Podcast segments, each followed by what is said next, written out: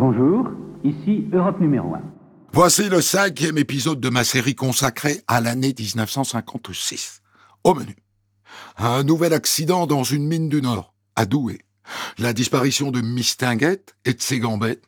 Jean Richard qui ouvre un zoo. Et Annie Cordy qui chante David Croquette. 1956. On de la raconte sur Europe 1.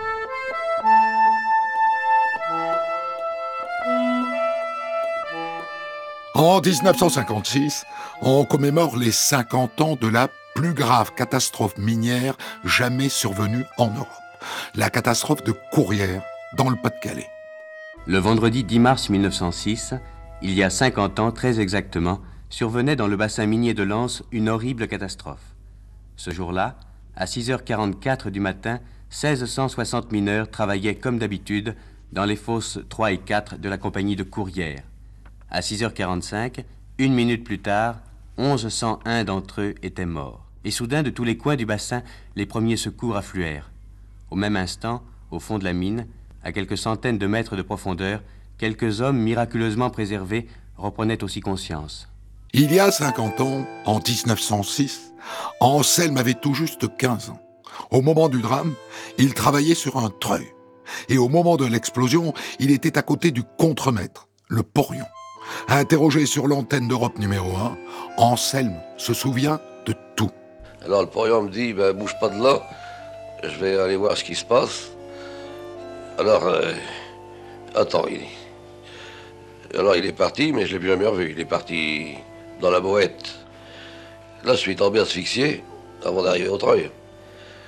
Et comme nous avions des lampes à feu qu'on portait à la tête à ce moment-là, ma lampe a tourné, puis j'étais asphyxié, j'étais la ma lampe brûlait, mais je sentais rien, j'étais mort. Et au bout d'un certain moment, je ne sais pas combien de temps au juste, nous sommes. Euh, on s'est réveillés, on n'était plus que cinq. Il y en avait cinq de morts sur les dix. Deux semaines après la commémoration du drame de Courrières, un accident similaire se produit, toujours dans le Nord, aux environs de Douai. Je me trouve avec le micro d'Europe numéro 1 à Oisier, à la fosse des Jardins, dans les houillères du Nord et du Pas-de-Calais, où euh, vient de se produire cet accident qui, heureusement, s'est très bien terminé.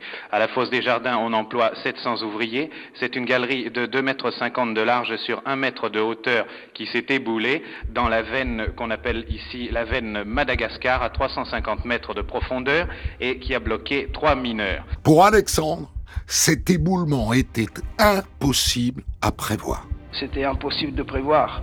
Quand l'éboulement est tombé, alors... Euh, on, avait pris la perforatrice, on rappelait avec la perforatrice et on entendait. L'ingénieur, M. Tourès, va nous indiquer comment ça s'est passé. Miller, Morgan et Audrechy, le troisième euh, qui était pris, euh, on ne savait pas exactement où ils étaient, et le porion a essayé de savoir où ils étaient. Avec la perforatrice, il a pu les repérer, et en tirant sur le flexible de la perforatrice, il leur a fait comprendre qu'il voulait leur parler par le flexible. Une fois que Miller a compris, il a débranché sa perforatrice, et la communication a pu être établie avec le porion BAC, qui a pris toute disposition pour commencer à enlever les terres et le charbon. Rapidement, les mineurs bloqués sont évacués. Parmi eux, Morgan, 26 ans, qui témoigne au micro d'Europe numéro 1. Vous allez l'entendre, le jeune homme est du genre courageux. Je voudrais demander maintenant à M. Morgan de nous dire également quelque chose. Il a 26 ans. Est-ce que c'est la première fois que vous vous trouvez bloqué comme ça au fond? Oui, c'est la première fois. Quelle impression est-ce que ça fait? Ben, Ça me fait pas grand-chose parce que j'ai mes camarades qui n'ont jamais peur. Comment est-ce qu'ils vous ont soutenu le moral? Qu'est-ce qu'ils vous disaient? Il n'y a pas d'avoir peur, il dit le porion est là, tout ça, tout le monde est là, alors il n'y a pas de danger. Est-ce que vous aviez de quoi manger? 22 heures au fond, sans manger et sans boire. Et sans boire. Est-ce que c'est pénible sans boire eh Il faut y passer. Oui, c'est ça, oui, j'imagine. Enfin, euh, pour vous, je crois que ce, n'est pas la première fois que vous êtes. Euh, euh bah, c'est la deuxième fois, mais la première fois, c'était faut d'une petite demi-heure. Ce n'est pas pareil, il faut jamais perdre l'espoir et on arrive toujours. Quand vous me voyez. Oui, c'est ça. Est-ce que vous aurez une crainte quand vous redescendrez la prochaine fois Non, non. Je pense que vous voudriez profiter du micro d'Europe numéro 1 pour remercier vos camarades. Qu'en pensez-vous? Ah oui, hein? on les remercie. Ici, Loisier, à 5 km de Douai, Europe numéro 1. En 1956, pour la première fois dans l'histoire de la télé française, un jeune journaliste, Pierre Tchernia, s'apprête à descendre dans une mine. Pas une mine de charbon du Nord, mais une mine de potasse dans l'Est. Le 31 mai 56, il entre dans la mine sous l'œil d'une caméra. L'événement est retransmis dans l'émission en direct.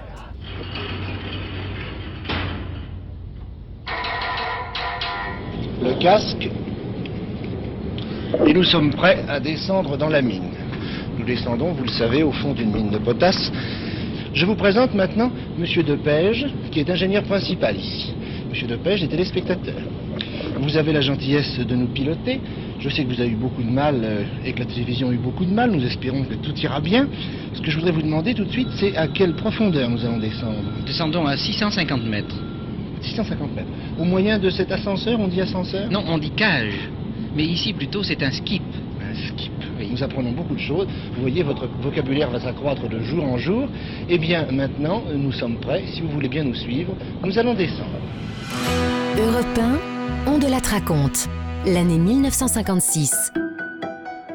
Dig, man, there goes Mac the knife.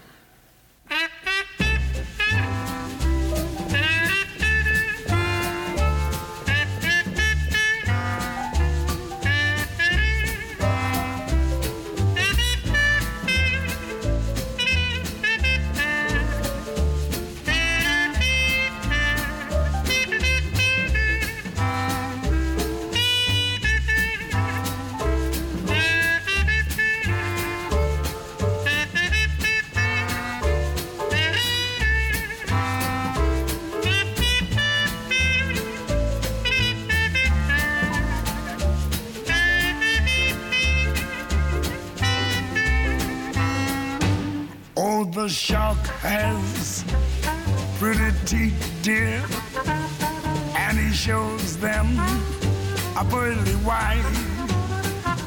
Just a jackknife has Mac Heat, dear, and he keeps it out of sight. When the shark bites with his teeth, dear, scarlet billows start to spread. Fancy gloves, though, where's Mackie dear? So there's not a trace mm, of red on the sidewalk. Sunday morning, baby, lies a body oozing life. Someone sneaking around the corner. Louis Armstrong avec Mac the Knife en 1956. On de la raconte. Christophe Ondelat.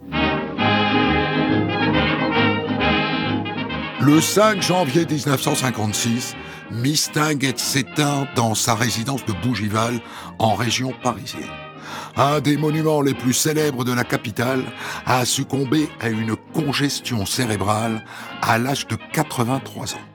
Personne, en effet, n'oubliera cette destinée exceptionnelle, marquée notamment par le chéri de mon chéri, en douce, mon homme, j'en ai marre, une petite belote, Paris, c'est une blonde. Pendant toute une époque, en effet, à travers les années et les capitales du monde entier, on a applaudi le nom, le visage, les jambes et la voix de celle dont les chansons restent pour tous ceux qui ont connu la première moitié du siècle un souvenir inoubliable. C'est moi, me voilà, je me ramène. J'ai vu London, j'ai vu Turin, l'Autriche-Hongrie. Mais de Vienne, il fallait que je revienne. Car je ne peux pas, moi je vous le dis, me passer de Paris. Ce Paris qui pourtant vous chine tant et tant. On dit que j'aime les aigrettes, les plumes et les toilettes. C'est vrai. On dit que j'ai la voix qui traîne en chantant mes rengaines. C'est vrai. Lorsque ça monte trop, moi je m'arrête. Et d'ailleurs, on n'est pas ici à l'opéra. On dit que j'ai le nez en trompette, mais je serais pas mistinguette si j'étais pas comme ça. Les obsèques de Mistinguett ont lieu le 10 janvier 1956 en l'église de la Madeleine à Paris. C'est le curé Carré, aumônier de l'Association des artistes dramatiques catholiques, qui prononce l'homélie. Paris a fait des obsèques émues à Miss Tinguette. Cette reine du music-hall s'est éteinte dans sa 83e année, après une vie passée tout entière sur les planches. Avec elle disparaît une des figures les plus célèbres de l'entre-deux-guerres. Le tout Paris des spectacles, de la scène et de l'écran, mais aussi le tout Paris populaire avait tenu affaire à celle qui fut la grande Miss, le dernier pas de conduite. Toute la scène artistique française est présente ce jour-là. Et le journaliste d'Europe numéro 1 peine d'ailleurs à nommer tous ceux qu'il aperçoit. Et au hasard, parmi l'assistance, je reconnais Maurice Escande, Suzy Delair, Francis Poulenc, Tino Rossi, Georges Guettari, Fernandel, Jeanne Fusier-Gire, Elvire Popesco, Simone Volterra, Parisis, Simone Berriot, Arletty, Lamont Moineau. Je ne peux pas mettre un nom sur tous les visages, je ne vois qu'une toute petite partie de l'assistance. Autour du catafalque, des fleurs, les fleurs offertes par la famille. On n'avait fait qu'une exception pour la couronne envoyée par Maurice Chevalier, une immense couronne de lilas blanc où on voit cette inscription À toi, Miss, éternellement, Maurice. Des milliers d'anonymes ont aussi fait le déplacement, et cela malgré le froid. Tous se massent autour des grilles installées pour l'occasion aux abords de l'église de la Madeleine. Le public de Mistinguette est là, là-bas derrière de petites barrières blanches de l'autre côté de la place, ou plus près devant les grilles. Ce public qu'il adorait et à qui elle avait su donner le meilleur d'elle-même. Les toits des maisons tout autour sont encore recouverts de neige. Entre les colonnes derrière moi, la porte de l'église drapée de noir est surmontée de la lettre M. La famille a pris place sur les marches près du cercueil, recouvert de roses rouges et d'orchidées. Et dans l'assistance, je remarque plus d'un visage connu. Fernandel, je m'excuse. Je voudrais vous demander quand vous aviez connu Miss. C'est-à-dire que j'ai joué avec elle en 1934 aux Folies Bergères, où elle était la vedette. J'avais déjà commencé à faire du cinéma, j'avais tourné quelques films à succès, mais j'ai eu la joie et le privilège de pouvoir connaître cette grande artiste sur la scène et de jouer à ses côtés. Et je suis venu aujourd'hui lui rendre un hommage qu'elle méritait. Merci Fernandel. Tino Rossi assistait également aux obsèques de Mistinguette et je voudrais euh, lui demander de nous rappeler quand il avait fait sa connaissance. Oh, je connais, je connais Miss depuis mes débuts et on était très amis. Je perds aujourd'hui une grande amie qui m'aimait beaucoup et que j'aimais beaucoup et que ma mère adorait. Pour moi, c'est énorme. Merci.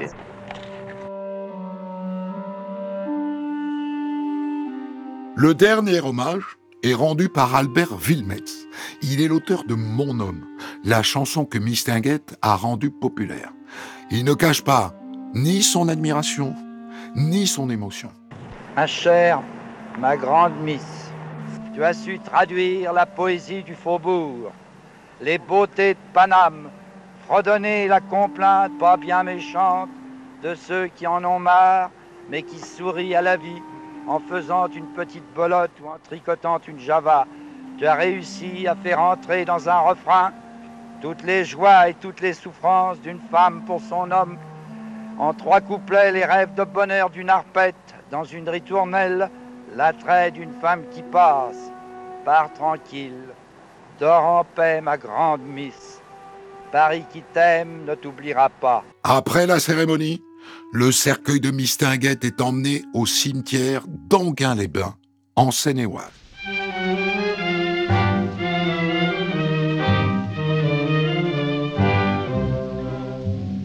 Sur cette terre, ma seule joie, mon seul bonheur, c'est mon homme.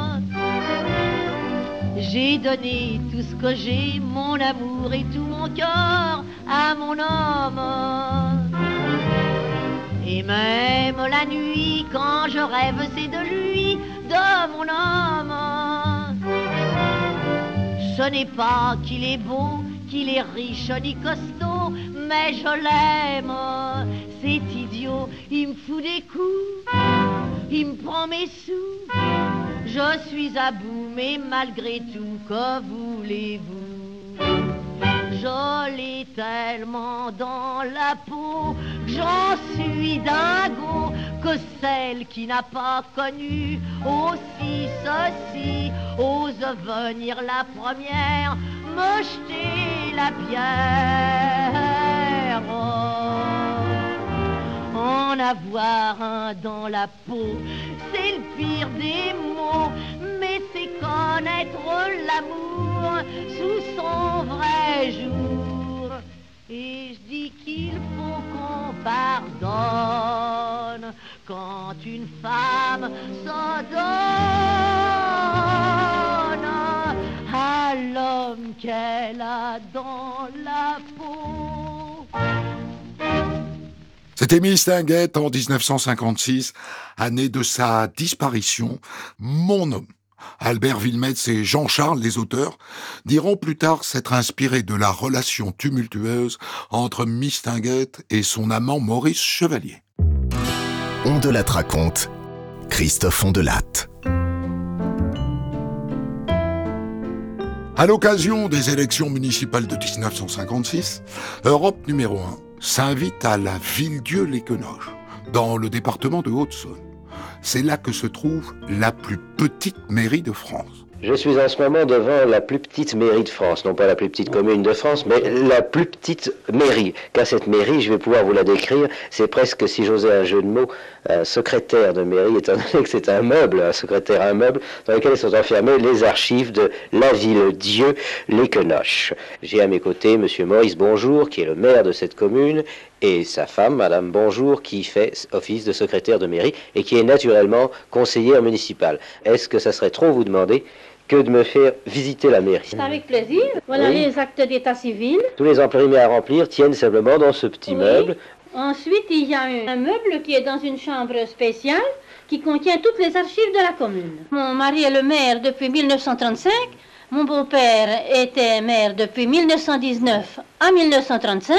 Alors, ce sont des archives qui dataient déjà d'il y a longtemps. La commune compte 17 habitants. Et le journaliste se demande alors si des élections municipales sont vraiment appropriées. Dimanche prochain, il y a des élections dans votre commune. Pourquoi Puisque je ne vois pas, il n'y a pas de conflit chez vous, vous êtes tous de la même famille. Cette commune a combien d'habitants d'abord 17. Et parmi ces 17 habitants, combien y en a-t-il qui sont en âge d'être élus Eh bien, sur 17, il y en a 11.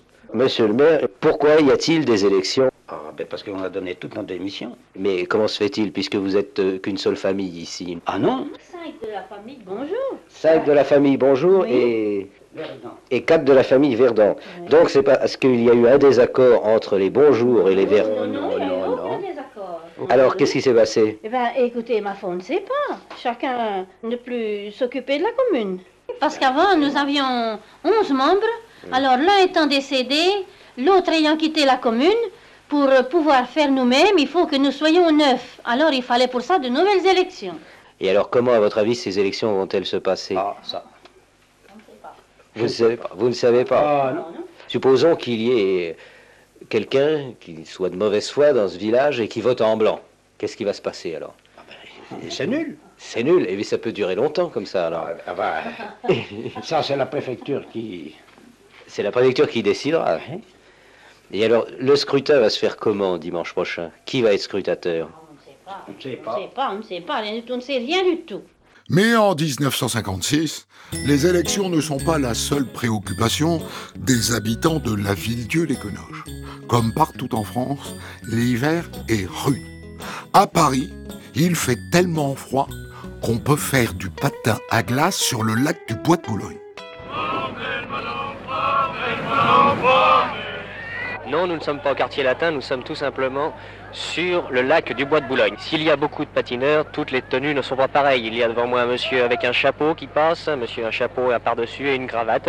Il doit sortir de son bureau et il avait amené sa paire de patins ce matin. Il est venu faire du patin au Bois de Boulogne. Il y a beaucoup d'étudiants, beaucoup de lycéens. Monsieur, par exemple, comment, euh, comment vous appelez-vous? Ah non, monsieur, je vais pas vous le dire parce que. Écoutez, Pourquoi? je, bah, je sèche la classe, alors euh, ce serait plutôt gênant. Et comment avez-vous appris? Je suis par les journaux ce matin et.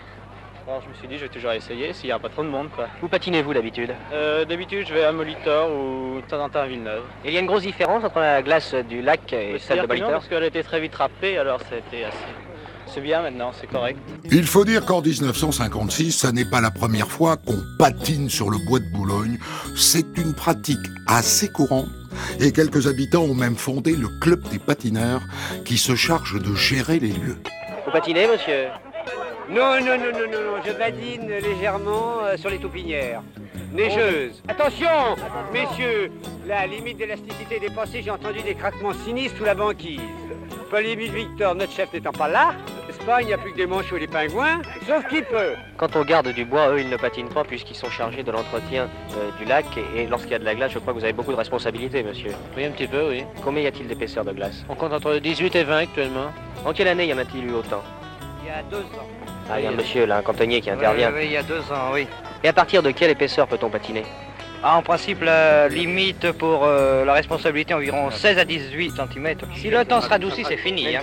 Oui, bien sûr. Bah, espérons que le temps ne se radoucira pas, du Ah, moins pour oui, les patineurs. Pour les patineurs, oui. Oui, oui, oui, oui. Merci, messieurs. Cet hiver 1956 ne connaît pas de redoux, ni à Paris, ni dans le reste du pays, au mois de février. Écoutez bien, la température moyenne pour la capitale est de moins 4,2.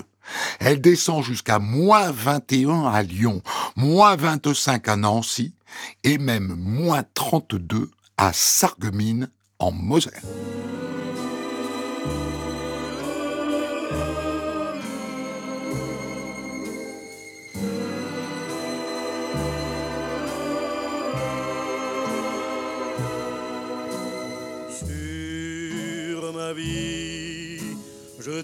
Juré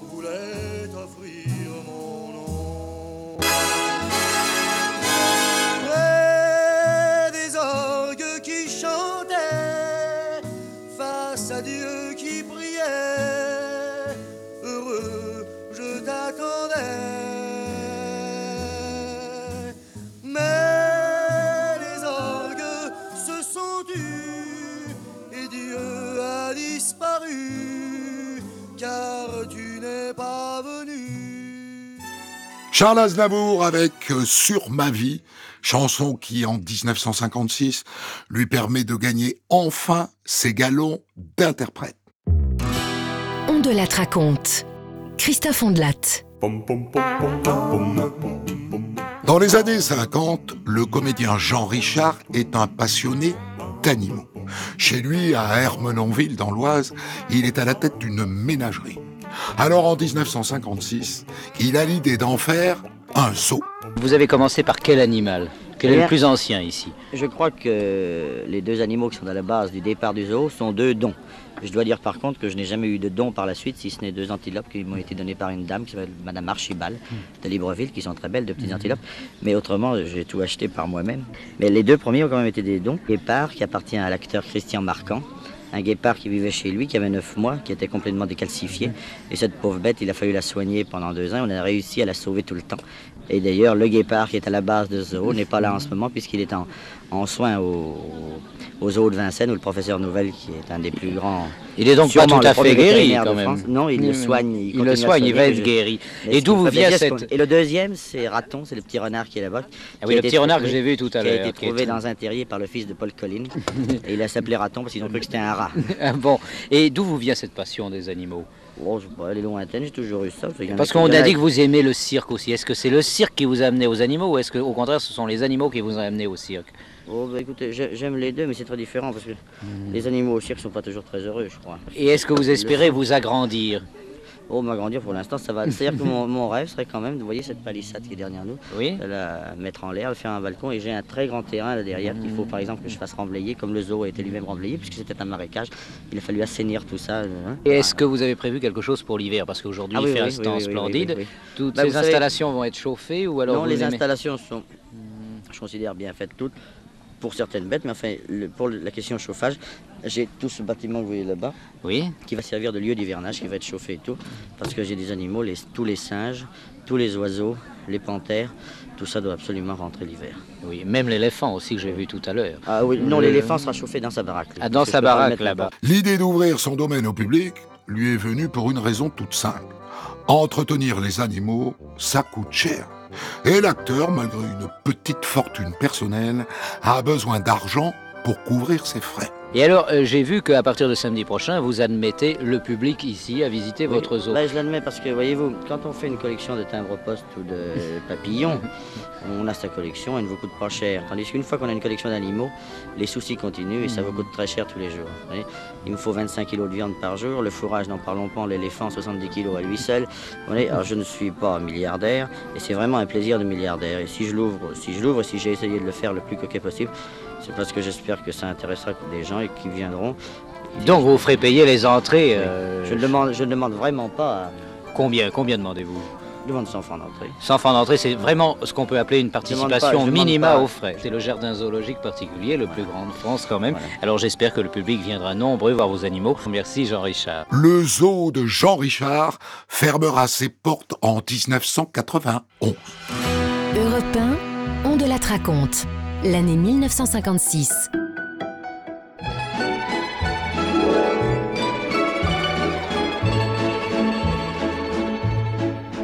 When I was just a little girl, I asked my mother, What will I be? Will I be pretty? Will I be rich? Here's what she said to me. Que sera, sera, whatever will be, will be. The future's not ours to see. Que sera, sera. What will be, will be. When I grew up and fell in love, I asked my sweetheart what lies ahead. Will we have rainbows day after day? Here's what my sweetheart said. Que sera, sera. Whatever will be, will be. Not ours to see. Que sera, sera. What will be, will be. Que sera, sera. Doris Day avec Que Sera Sera en 1956, chanson rendue célèbre grâce au film d'Alfred Hitchcock, L'homme qui en savait trop. On de la raconte. Christophe Ondelatte. En 1956, un personnage typiquement américain s'apprête à conquérir le public français. Davy Crockett. Le trappeur américain est déjà la star d'une série télé aux États-Unis. Et le film qui sort en France est en réalité l'assemblage des trois premiers épisodes diffusés outre-Atlantique. Davy Crockett, ce nouveau héros de Walt Disney dont nous vous présentons quelques exploits, après bien des conquêtes, a entrepris de faire celle de Paris. Avant même de paraître sur les écrans parisiens, il a commencé de plaire à la jeunesse française. Ceci grâce à un certain nombre d'accessoires qui ont commencé de pousser dans les vitrines, ainsi que sur la tête et dans les mains de tous les émules de Davy Crockett. Le 21 avril 56 a lieu la projection presse sur les Champs-Élysées à Paris. Le réalisateur Norman Foster et les acteurs du film sont là pour l'occasion. Eh bien, ce soir, je voudrais vous présenter un personnage qui vient d'arriver à Paris qui s'appelle Fear Parker. Fear Parker est l'un des personnages les plus extraordinaires que l'on ait vu à Hollywood depuis des années. Euh, Du moins, c'est un petit papier que l'on a remis à des journalistes venus à l'Élysée Matignon aujourd'hui euh, pour présenter euh, Davy Crockett. Quand je dis Davy Crockett, en réalité, c'est Fear Parker. C'est Walt Disney qui l'a découvert et qui l'a fait participer à une série d'émissions de télévision en Amérique dans lesquelles Fear Parker a interprété le rôle d'un célèbre trappeur, le célèbre trappeur Davy Crockett en question. Davy Crockett, ou plus exactement euh, Fear Parker, est à côté de moi, à côté de moi avec euh, Monsieur Bigle, qui est le représentant de la firme Walt Disney, avec aussi Annie Cordy. Je voudrais que vous lui demandiez d'abord s'il a été cow-boy dans sa vie. Have you been a cowboy? Yes, I grew up on a ranch uh, uh, from the time I was a small boy until the time I shaved. Oh, God. Il dit qu'il a été élevé dans un ranch depuis sa tendre enfance jusqu'au jour où il a commencé à se raser. Et qu'est-ce que fait un cow-boy tel que Fear Parker lorsqu'il est à Paris What does a cowboy do? A cowboy just like Pierre Parker when he's in Paris. well, he, uh, he just sort of looks at all the pretty girls Mm, that's and wishes he could speak French. Oh, good. Eh bien, la chose qu'il fait, c'est de regarder les jolies filles et il n'y a qu'une ombre à ce plaisir, c'est qu'il ne puisse pas parler très bien français. Parmi les jolies filles, il y a donc Annie Cordy. La chanteuse belge est présente ce jour-là pour une raison toute simple, c'est elle qui a été choisie pour interpréter la chanson du film. Euh, Vous interprétez une chanson qui s'appelle La balade de David la balade de Crockett. David Crockett qui est justement tirée du film de David Crockett. Vous voulez pas nous la susurrer un petit peu pour euh, Fear Parker tout bas, tout bas, puisqu'il y a tellement Bien, de monde là, alors, comme ça euh, Il y avait un homme qui s'appelait Davy. Il était né dans le Tennessee. Si courageux que quand il était petit, il tua un ours du premier coup de fusil. Davy, Davy Crockett, l'homme qui n'a jamais peur. On pourrait peut-être demander à Davy Crockett de chanter. Would you please sing just a little bit of it? Tout bas, tout bas. Born on a mountaintop in Tennessee, greenest state in the land of the free. Raised in the woods, so's he knew every tree. Killed him a bar when he was only three. Davy, Davy Crockett, king of the wild frontier. Bravo, c'est formidable. Quand les peaux rouges demandèrent la paix, Davy serra la main qu'il tendait. Avec les chefs, il fut mal calumet, mais sans rien boire, pas même un verre de lait. Qui n'a jamais soif. Il n'a jamais soif. On le présenta pour les élections et ses discours remuaient l'opinion. Il était là dans toutes les réunions, la tête froide malgré son émotion. Qui n'a jamais chaud. Qui n'a jamais chaud.